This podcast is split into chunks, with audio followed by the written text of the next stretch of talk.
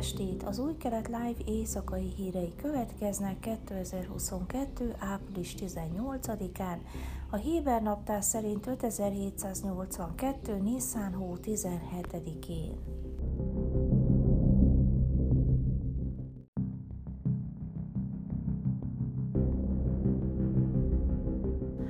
13 éves kislány hétfő reggel meghalt, amikor tűzütött ki egy faházban az ország északi részén található Adama ökológiai faluban. A lány szülei is megsérültek, őket helikopterrel szállították kórházba, hat éves bátyának azonban nem esett baja. Héber média jelentések szerint az ország központi részén élő család a helyszínen vakációzott. A tűzokának kiderítésére vizsgálat indult. A szülők állítólag értesítették a mentőszolgálatot, hogy lányok még bent van, de a helyszínre érkező mentősök nem tudtak bemenni, mert a lángok ellepték a faépületet. A helyszínre érkező tűzoltók bementek a még égő építménybe, és az egyik szobában megtalálták a kislányt.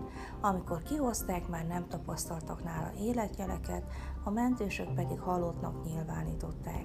A lány 44 éves édesanyja súlyosan megsérült, másodfokú égési sérüléseket szenvedett a füstbelélegzés mellett.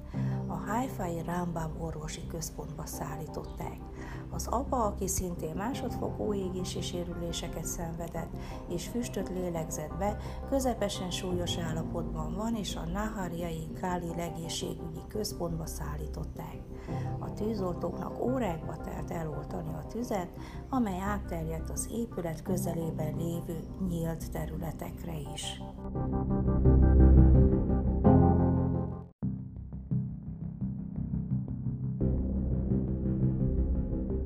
Ebrahim Raisi iráni elnök hétfőn figyelmeztetett, hogy Izrael hazája fegyveres erőinek célkeresztjébe kerül, a legapróbb lépést is teszi Irán ellen.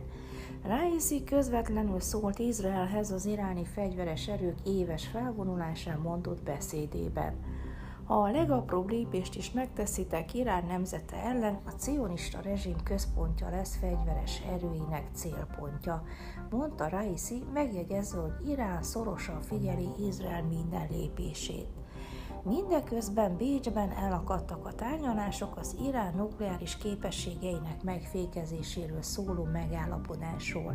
A tárgyalásokat abban a reményben indították a részes felek, hogy sikerül megmenteni a 2015-ös közös átfogó cselekvési tervet.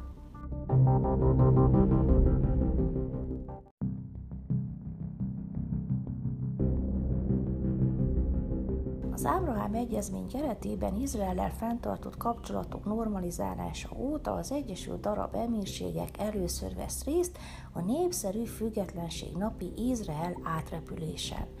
Az ünnepi kezdeményezés mögött az izraeli légitársaságok pilótái szervezete áll, és a Peace Fly By 2022 eseményen az ország 74. függetlenségének napja alkalmából az izraeli mellett az emirátusi légitársaságok polgári repülőgépei is részt vesznek, jelentette vasárnap a Wynet híroldal.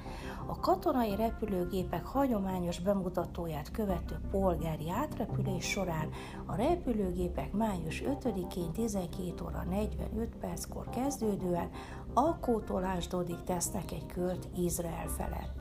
A légi bemutató viszonylag alacsony, ezer láb magasságban zajlik majd, így a nézők egészen közelről láthatják a repülőgépeket. Az eláll egy Boeing 787 Dreamliner-rel fog felszállni, az Izrael egy Airbus A320, az Arkia egy Embraer 195, a CEL Cargo légitársaság egy Boeing 747 és az 8 Aviation and Tourism két Embraer küld a bevetésre.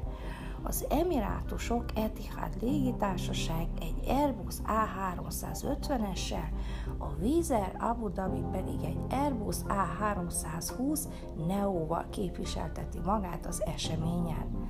Ez egy olyan közös pilótarepülés, amely bizonyítja, hogy a regionális együttműködés nem csak egy nyilatkozat, hanem a valóságban is működik, nyilatkozta Majdan Bár kapitány, az izraeli légitársaságok pilótái szervezetének elnöke.